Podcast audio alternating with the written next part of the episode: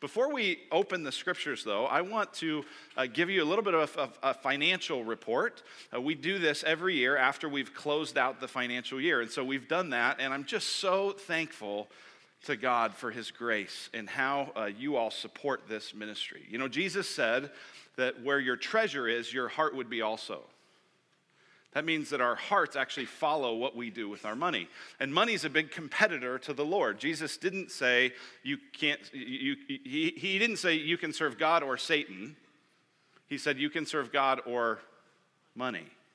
And so the way you generously give and sacrificially give shows a lot about just the work that God's doing in your life and in your heart. So let me just kind of recap where, where we've been this last year. And then I'll tell you as well, if you're interested in what our budget looks like for this next year, out at the info desk are some half sheets that kind of outline that budget. We try to be open and transparent about what we do with the money you give. And so you can pick that up if you're interested in it. But looking back at 2018, here's what it looked like financially. So our budget for the year was $2.1 million. And uh, we work really hard as a pastoral and elder team to make sure that that's a, a number that we feel like is appropriate, that will meet the needs of the mission that God's called us to. And uh, then the staff and a lot of volunteers actually help manage that budget throughout the year. And I'm really excited to report that uh, the actual expenses were just a little bit under uh, what the budgeted need was, which is great. Yeah, so don't you wish your government could do that? By the way, this is good advice for life spend less than you make. Uh, that's a good idea. And, uh, but you all gave a ton this year, as you're going to see throughout this. So, just to our general budget, not to any special projects, uh, you gave over $2.6 million last year, which is amazing. So, thank you. So it leaves quite a surplus, $553,000. And just so you know, the way that works is 70% of any congregation surplus is able to be used by that congregation. So for us, that's all going into our building project. Uh, but 30% of it then goes into redemption's reserves, which allows any of our nine congregations to have access to that money uh, when we deem that appropriate. So it really is a blessing, not just to our congregation, but to our movement as a whole. So uh, you gave $2.6 million to that. You gave uh, over $500,000 to our Home Away from Home initiative, which is part of our, that's our building project. And so thank you for your generosity there.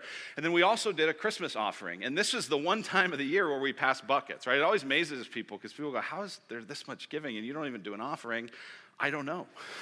I guess God just puts it in your heart and you give. So many of you give online or you give here or, or whatever the case might be. But we do pass buckets at Christmas. And this Christmas, our initiative was going towards foster care and adoption and then toward being able to develop some leaders by bringing on a number of interns in, in a number of our ministries across the church. And uh, you blew us away again. So this year's Christmas offering, you gave over $67,000 to the Christmas offering which is incredible. And so you add all that up, you add general giving, home away from home, Christmas offering, and you guys gave last year over $3.2 million.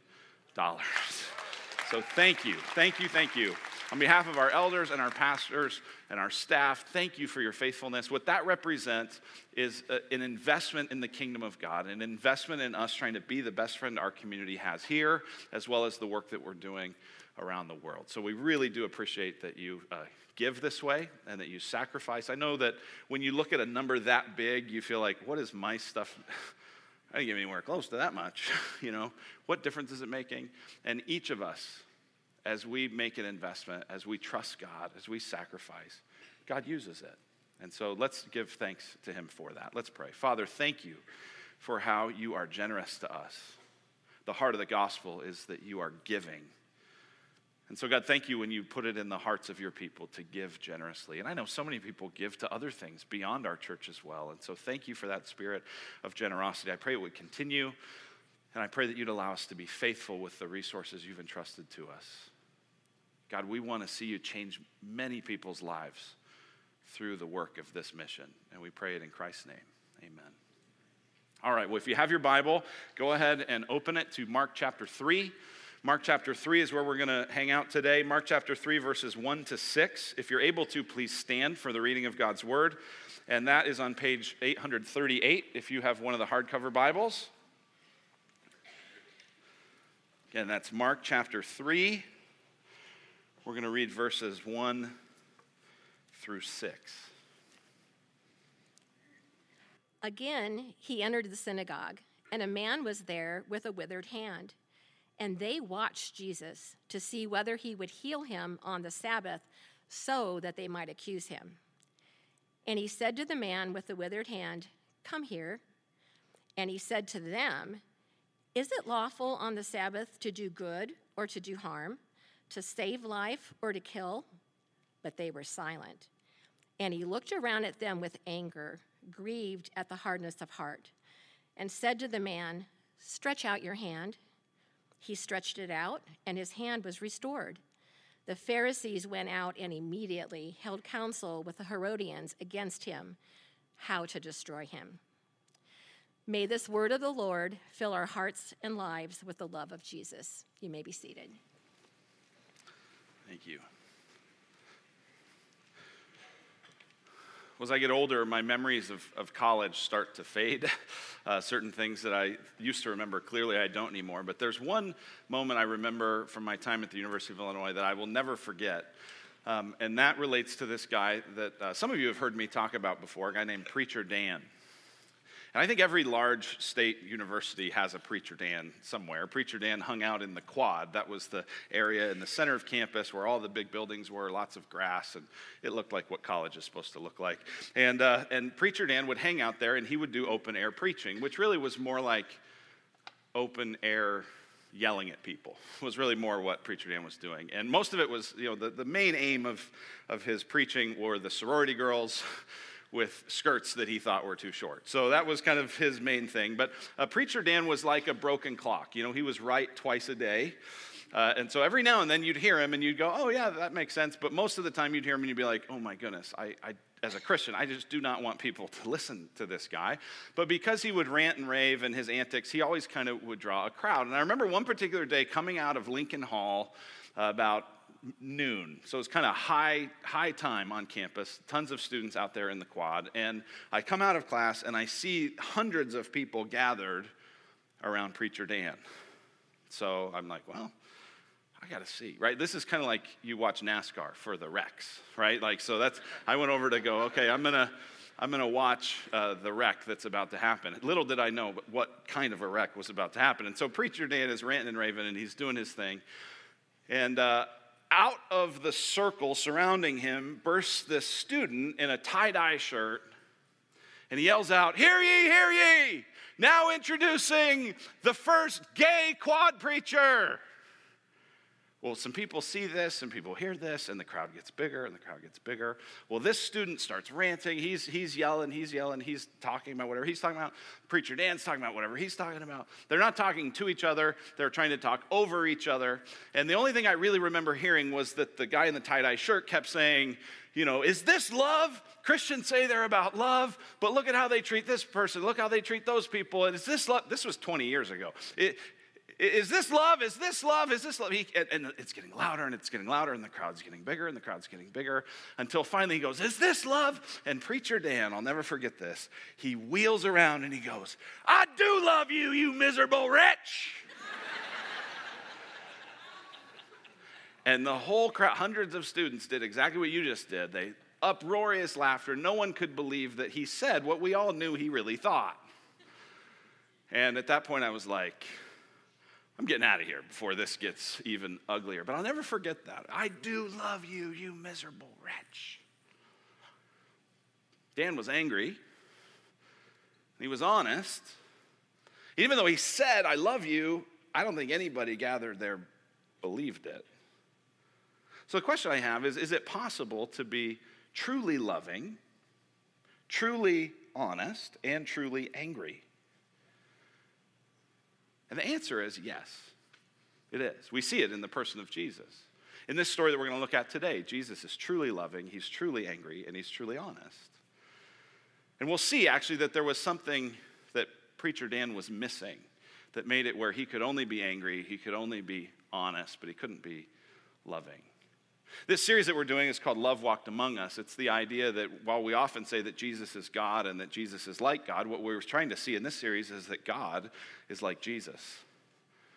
God is love, the scriptures say. And so when God came in the flesh, in the person of Jesus, love walked among us. Love lived among us. And so what we're doing each week is looking at the person of Jesus, how he loved, with the desire that we would be moved and stirred to adore and to love him more, and also challenged to love like he loves. We've looked the last couple weeks at how love shows compassion. That's what we saw, that love looks and love cares. Love cared last week as we saw Jesus cared for the woman of the city who came and who worshiped him. And he also cared for the Pharisees who were judging and accusing her in that gathering. He shows compassion. But love also, as we'll see this week and next, love shows honesty.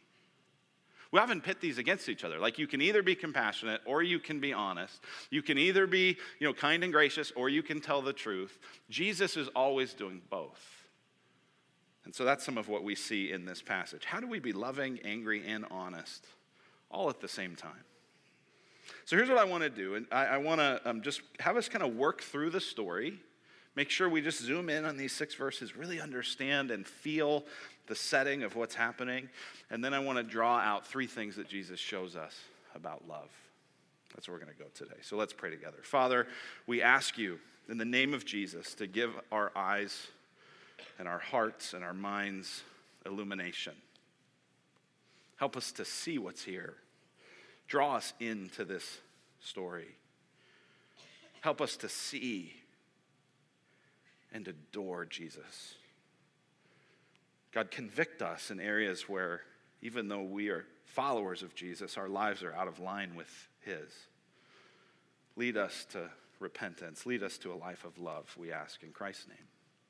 Amen. All right, so if you have your Bible, we're going to look at this story in detail. It begins in verse 1. It says, Again, he entered the synagogue. Now, the setting of all this, if you go back to Mark chapter 2, the setting is that Jesus and his disciples are in Capernaum. Capernaum was a town on the north side of the Sea of Galilee. It was kind of the home base of Jesus' ministry. It's where Peter had his home. Uh, and a lot of the disciples seemed to be from that area as they were fishermen up there. And so a lot of Jesus' ministry happened in this area. And it says here that they entered the synagogue. Now, archaeologists have uncovered this particular synagogue, and I've had the chance many years ago. Some of you, if you've ever gone to the Holy Land, you go and you see this. This is somewhere everybody stops if they go up to the Sea of Galilee. You get to see the synagogue where this took place. Let me show you a couple pictures of this. This is kind of as though you're in the back of the room looking forward. You see up in the front, there's these really tall columns. Along the sides, there's these shorter columns. If you kind of uh, look at the next picture, it's really looking toward the back. And so you see the roof would have been relatively short.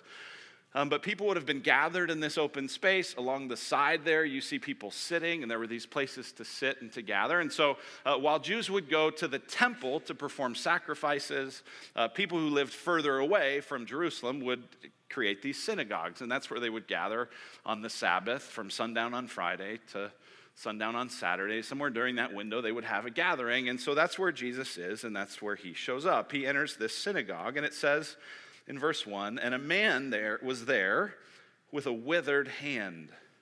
The word withered in the original language means dried up, shriveled. It's often used in the Gospels to describe plants or trees that are dying. It's withering. The life has kind of been sucked out of it.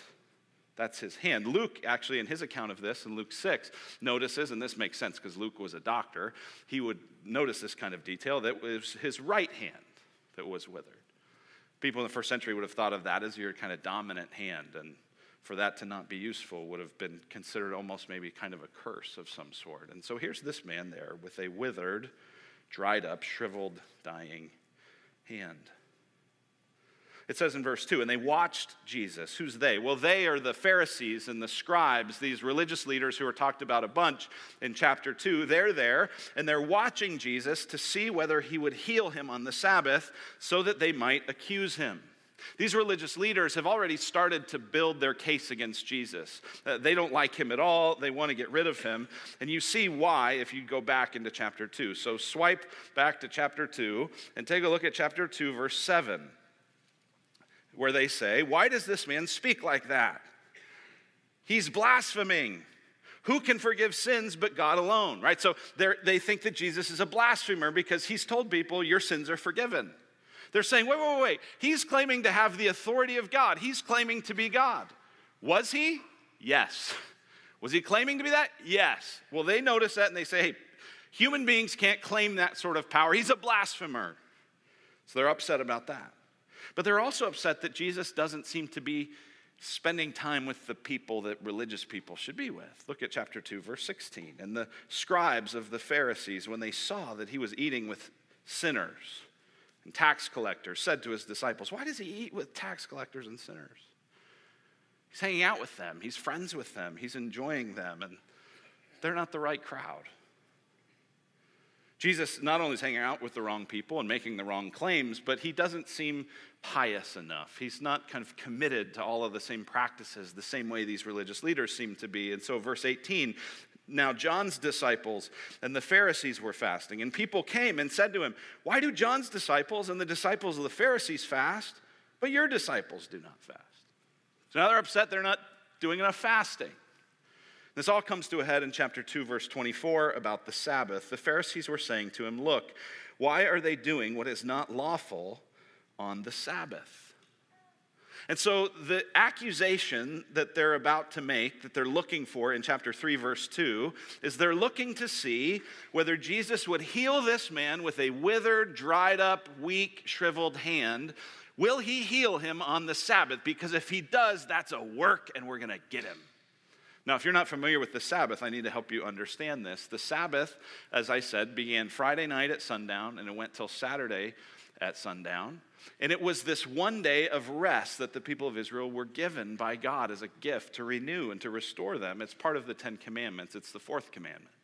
Let me show you in Deuteronomy chapter 5 this commandment. Deuteronomy 5 is a place that lists out the Ten Commandments, and here's what this commandment about the Sabbath was Observe the Sabbath day to keep it holy, as the Lord your God commanded you.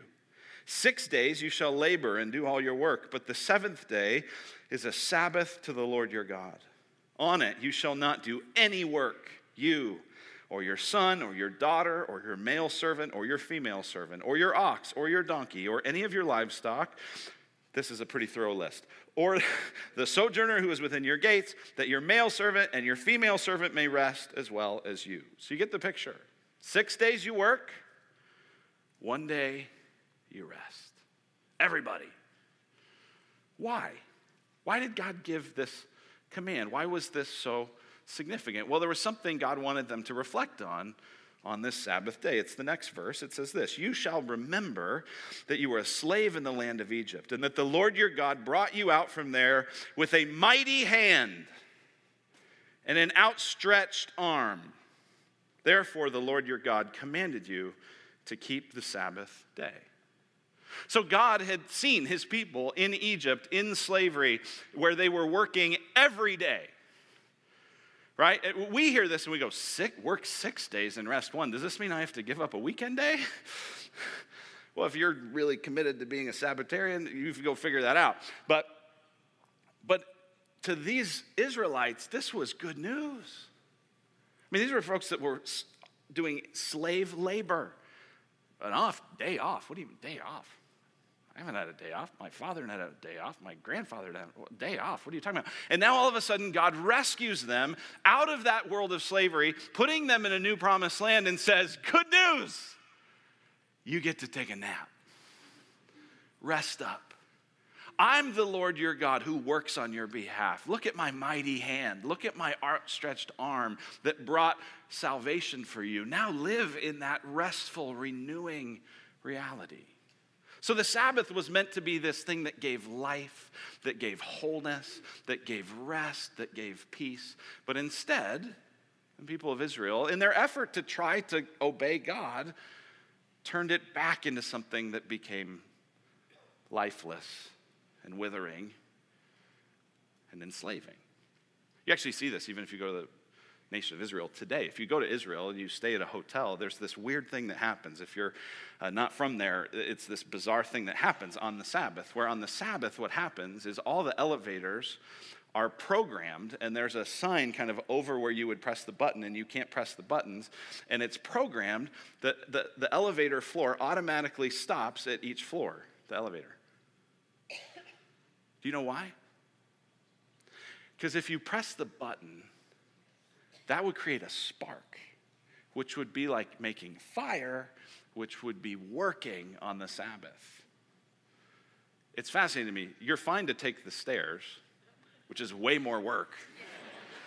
but you can't press the button, right? That's what happens when you kind of take this thing that was meant to be life giving and good and turn it into all these rules and regulations and laws. That, that, that wasn't part of the deal. And so there they are. They're watching this man. They're seeing whether Jesus will heal him so that they might accuse him. I just can't help but wonder. We don't know for sure, but I can't wonder, help but wonder if this guy was a plant. Was he regularly part of the synagogue gathering, or were they saying, hey, you know what? Why do you join us today? Come on in. We don't know.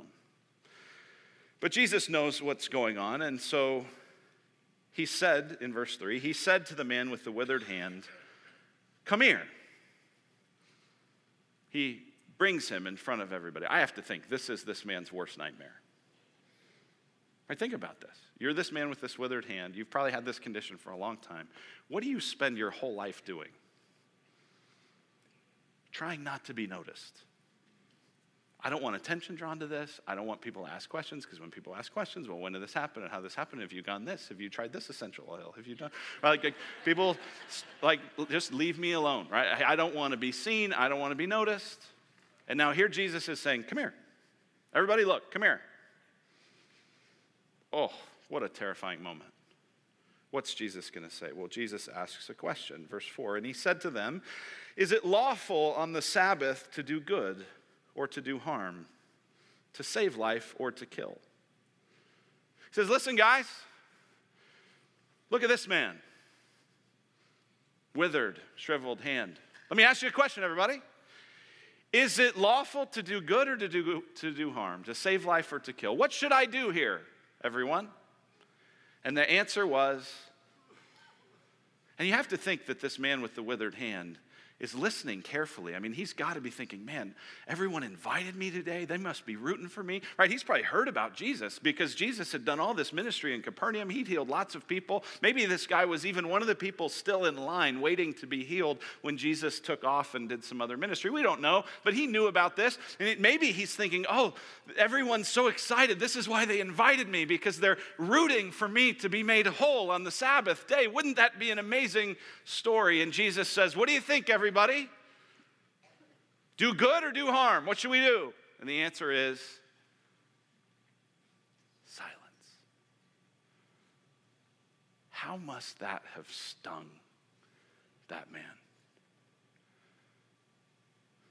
He's looking at all these people. This is not a big town. He grew up with these people.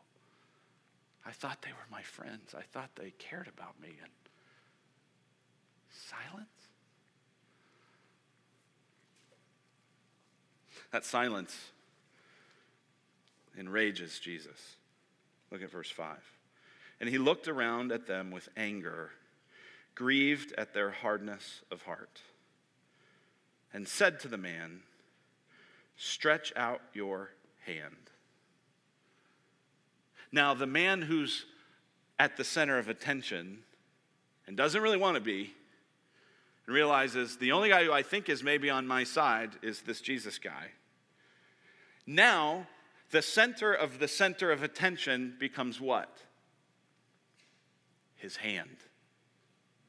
Jesus says, Stretch out your hand. I wonder how many times this guy had heard that before. Maybe from doctors who had tried to work with him. Oh, stretch, stretch it out. Let's do this physical therapy. Stretch it out. Let's try this ointment. Stretch it out. I wonder how many times he'd heard it in ridicule Stretch out your hand. I wonder how many times other people teased and made fun of him saying those words. And now the center of the center of attention is on his hand. And he's got a choice to make, doesn't he? He could go, you know what? I've tried this before. I've, I've attempted this before. I, this is just my lot in life. I know but instead he courageously believes Jesus, who is the God who delivered Israel with a mighty hand and an outstretched arm. And it says, He stretched it out and his hand was restored. Think of the faith of this man. One commentator said that faith is not a private wager, but a public risk when you realize that Jesus is the only hope you have. And he realizes Jesus is the only one on his side, Jesus is the only one that loves him, and Jesus is the only one that can do this. And so he stretches out his hand. It's the only place in Scripture where someone is healed by being told to stretch out that body part, to use that body part. It's the only time that happens. It draws attention to this. What's the result?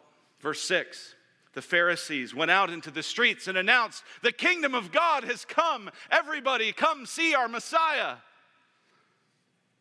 Oh, wait, that's not what it says. It says, The Pharisees went out and immediately held counsel with the Herodians against him, how to destroy him. Just some kind of political dynamics you got to understand to appreciate how serious this verse 6 is. The Pharisees, that word Pharisee means uh, separatists, separate ones. They were specifically saying, we want to obey the Jewish law and we want nothing to do with Roman rule. Okay, that's the Pharisees. The Herodians were those who said, eh, we don't really care that much about the Jewish law. We're on board with Roman rule. So the Pharisees hate Jesus so much that they are willing to partner with their arch enemies to destroy him. And they're willing to break the sixth commandment, thou shalt not murder, and the ninth commandment, you shouldn't bear false witness, in order to hold up some misunderstanding of the fourth commandment. Hypocrisy everywhere. And in the midst of this, we see Jesus' honest, loving anger and how it moves him in love not to destroy, but to bring healing. And so that's what we want to reflect on here a bit. What does this passage show us about love? What does Jesus show us about love in this passage? The first thing is this that love fulfills the law. Love fulfills the law. The law was a good thing given by God. It was uh, meant to be able to allow people to love God and love each other well. Think about the Sabbath. Hey, you get a day off. This is great. This is good news. Spend this day loving me. Spend this day loving one another. Let go of the turmoil and the stress and the anxiety of always having to be on rest. That's what the law was for, but they hadn't turned it into that. They'd turned it into this anxious thing that you had to work really hard to keep. Love is the fulfillment of the law. The Pharisees had gotten to the point where they cared more about the law than the person. They cared more about the regulations than the relationships. I wonder if we do the same thing. Where sometimes we take our eyes off of loving people because we're so concerned about things being done the right way. I was talking to a friend who worked at one point at a retirement home. And uh, that retirement home I had a lot of live in people who lived there, and there was a cafeteria. And this cafeteria made all this food every day. And this friend told me, you know, about 60% of it never got eaten. And most of the people that worked in this retirement home were minimum wage. But rather than letting all these minimum wage employees eat all the food that was left over, every night they threw it out. And they made really strict rules. If you work here on your lunch break, on any other time, you may not have this food. In fact, my friend had to fire people. His higher up said, You need to fire these people because on their lunch break, they ate this food that was going to be thrown out anyway. Why? Because the regulations became more important than the relationships, because the laws became more important than love. You go, man, that's just crazy. Who, who, would, who would do that kind of thing? Right? We read this story, we go, who would just sit there silent? I'll tell you who. You would. I would. We do this kind of thing all the time, right? Like those seem like extreme examples. I was thinking, okay, when do I do this? Well, I do this every single day when I have to get my kids ready for school. Or at least I'm tempted to, right? Five days a week. I don't know who decides that kids should go to school at seven in the morning, but the only thing they really need in their life at this stage is sleep. Nope, we're not giving them that, so we're gonna have to get them ready for school. And that is a, any parents out there with me, right? And if you have multiple kids, you are tempted every day to prioritize the rules and the regulations over that relationship, right? It's like get up, get in the bathroom, get off the toilet. All right, let's go. You got it. Do you have your lunch? Do you have your shoes? Do you have your thing? Do you have your uniform? Do you have your Right? Get in the car, get in the car, get in the I'm serious, get in the car. Get in the car. Right? Like this is and and you forget I love these people. They're image bearers of God. I love them. I take care of them. I want to have an ongoing relationship with them. I'm proud of them. They're sweet. They're great. Get in the car, right? And you become a maniac, just like I do, because at that point, the regulation becomes more important than the relationship. We do this all the time. I've uh, been wrestling through this, even as I've been uh, thinking about a situation that I, have been invited into, and others of you in the church have, have done this as well. I've I've had the opportunity, our family has had the opportunity to host in our home for 24 to 48 hours various people who show up at the border and claim asylum. They show up there and they make an asylum claim. They go through the legal process. They don't just sneak over, but they actually go and they go to an asylum through an asylum process. And ICE tries to vet them, tries to get their information. And before ICE sends them to family members that are in the country, they need a place to stay for 24 to 48 hours. And so the ICE, the government, has asked the church, hey, would you host? Would you provide people to help host these people? And so I've had the chance to do that. And so some people in our church have found out about that. They know about that. And I just appreciate the genuine questions people have asked. Because a lot of people just go, that seems wrong. That's secure the border, rah, rah, rah, rah. They don't even listen to what's going on. But a lot of people have said, Hey, I've got some questions for you about that. I'm curious how you process this. Because what if, like, like there's news reports that are saying people who are claiming asylum maybe don't have legitimate claims for asylum. So, how do you handle that? People have said, you know what, I, I, hear stories about how everyone's coming with kids, but a lot of the kids maybe aren't their actual kids. Like, what do you think about that? And they say, you know, it feels like we need to change this whole thing. Like, what do you think? How, how should we fix it? Here's the deal those are all questions that someone has to answer. But you know what? It ain't me. I don't work for ICE. I don't work for the Border Patrol. I'm not an elected official. If I were, I would have a lot of really hard questions to answer. It feels like we need a new system for how we do that as a country. It feels like we need to secure our border much better. It feels like we need much better paths for people to be able to come in the country. Uh, right? Like it, all that should get fixed. But that ain't my job. So I want to pray for those who have to care about that. But, but what I've answered is said, you know what? I, I don't know if they have a legal, like if, if their claim for asylum is legit or not. I don't know. And you know what? I couldn't begin to know. I don't speak Spanish. I don't know. But you know what? Our flinch is so often what's the law? What's, what's the rules? What if our flinch first was here's people who have gone through a treacherous journey and I want to love? What if that was our first flinch? I'm not saying that the laws and the rules are unimportant. They are very important, but they're not in our jurisdiction because we're not elected officials. We're citizens of the kingdom of Jesus. Okay? So, so that's just an example. And what Jesus is doing here is again, he's not saying the law is unimportant. What he's saying is love fulfills the law. The point of the Sabbath was to bring life, to bring healing, to bring restoration. The point of the Sabbath was that God had restored his people using a mighty hand and an outstretched arm. And so when Jesus says, stretch out your hand, he's telling everyone there, this is the fulfillment of the law. This is what it's about. Love fulfills the law. The rest of the New Testament authors pick up on this. Galatians 5 14, the Apostle Paul says, For the whole law is fulfilled in one word you shall love your neighbor as yourself. Law matters, rules matter, policies matter. But our priority is love, which fulfills the law. Here's the second thing Jesus shows us about love is that love grieves at indifference. That's the thing that seems to break Jesus' heart. Jesus said to them, verse 4, Is it lawful on the Sabbath to do good or to do harm, to save life or to kill? But they were silent. And he looked around at them with anger.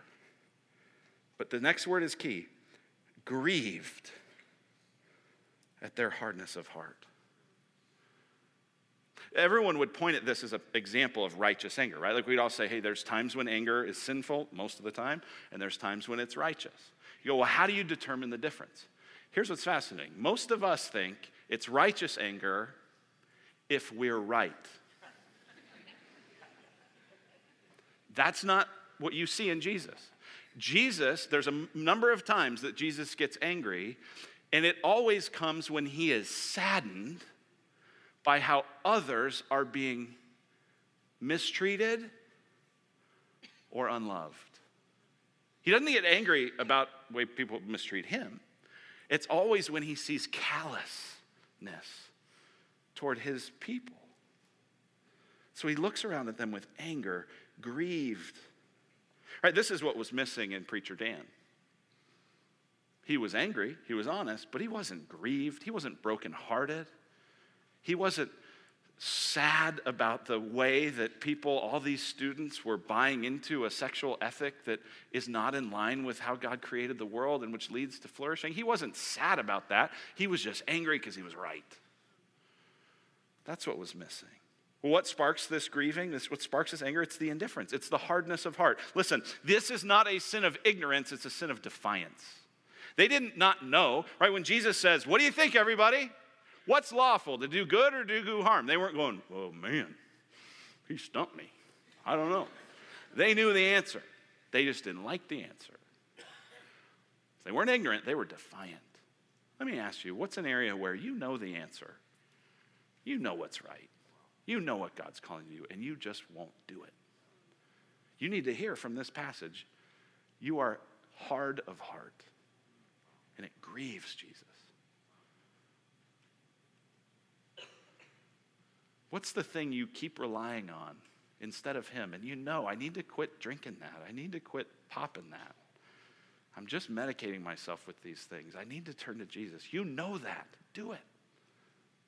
Who are the people that are in your path that every time you see them, you go, oh, I want to go the other way? Not because they're evil or mean or destructive, they're just annoying. And you know God's calling you to love them, God's calling you to listen. Do it. Jesus is grieved at the indifference. And notice he's grieved for both of these groups of people. He's not just grieved for the man who is listening with a broken heart to the silence and indifference, he's also grieved for them. They've missed the whole point.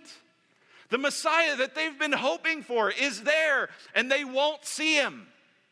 And this breaks Jesus' heart. Over and over in the Gospels, Jesus is pursuing the sinners and the tax collectors and the religious people. My favorite example of this is the story of the prodigal son. We always know about the, the one son who went off, like the irreligious people, but we often forget that there was another son who kept all the rules. And while the father went and pursued the unrighteous prodigal son, he also went out to beg the righteous, obedient son to come in and be part of the party, and he wouldn't. He'd stay out. Jesus is grieved for the man and for the people who don't love the man. Because he knows that not only does it hurt him, but it hurts them too. Here's a third thing that Jesus shows us about love in this passage is that love is costly. Love is costly. Loving this man this way cost Jesus his life. Look at verse 6.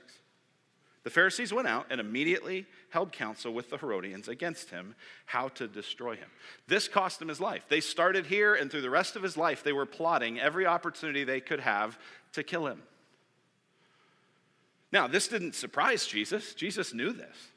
Jesus went into this totally aware that that's what was going on, right? Jesus was a lot like uh, those of you, God bless you, uh, moms of uh, young kids who, who you know, the kid gets sick, right? They wake up in the middle of the night and they're hacking and there's snot everywhere. And, and you just know what's coming, don't you? You're like, if I take care of them, if I hold them, if I nurture them, not only am I going to be up all night, but I'm going to get sick. You know that, don't you? And then you just pray, oh, I hope the other kids don't get it, right? I hope we don't pass this whole. But you know that that's what's going to happen. And you know what you do? You look at that situation and you love your kids. And so you go, you know what? I'm going in. And you know what it's going to cost you, and it does. But love is costly. Jesus knows what this is going to cost him. I wonder if there's something that you notice. Look at verse 4. Verse 4 is really fascinating because Jesus actually, in verse 4, asks them two questions. Look at what he says. He said to them, Is it lawful on the Sabbath to do good or to do harm? To save life or to kill? The second part of that question doesn't make sense, does it? I mean, I don't think anybody here is trying to kill the guy. Like, what do you mean, save life or kill? Jesus knows exactly what he's asking. The first question Is it lawful on the Sabbath to do good or to do harm? Who's that question about? That's about the man. What do you think, guys? The Sabbath, should we use it to restore or should we use it to let this guy just keep hurting? Who's the second question about? What do you think, guys? Is it lawful to save life or to kill? That question's about him. Jesus is saying, You guys think you're so lawful, you think you're so righteous. Let me ask you, who are going to plan to kill me. Don't think for a second I don't know what you're doing. Jesus knew it and he saw it. And he said, I'm going in. And this man whose hand was withering and dying is brought to restoration and wholeness because Jesus was willing to eventually, for the cause of healing this man, be withering and dying on a cross. Jesus took his place. Jesus moved in. And Jesus knew love would cost him everything. And he did it anyway. See, love is the fulfillment of the law. Love is grieved and angered at indifference, but it doesn't lash out. Instead, it still moves toward love and toward sacrifice, even at the cost of yourself. Let's pray. Father, we thank you for Jesus. We thank you for his wisdom, his insight his brilliance in asking these questions and handling these situations. But God, more than that, we praise you for your grace and your kindness and your love. We thank you that He is willing to sacrifice and suffer so that we could be made whole. Thank you for Jesus, who has a mighty hand and an outstretched arm to bring healing and wholeness God, we pray that that's what you would bring even to us now, that we would experience renewal and life and blessing through Jesus. God, in the areas where we are indifferent, in the areas where we've prioritized law over love, forgive us, lead us to repentance. And God, give us the courage, give us the strength to move toward actions of love, even when they're costly, when they cost our health, or when they cost our money, or when they cost our energy, or they cost our time in the strength that we have in Jesus, give us the power to love like that. We pray it in his name. Amen.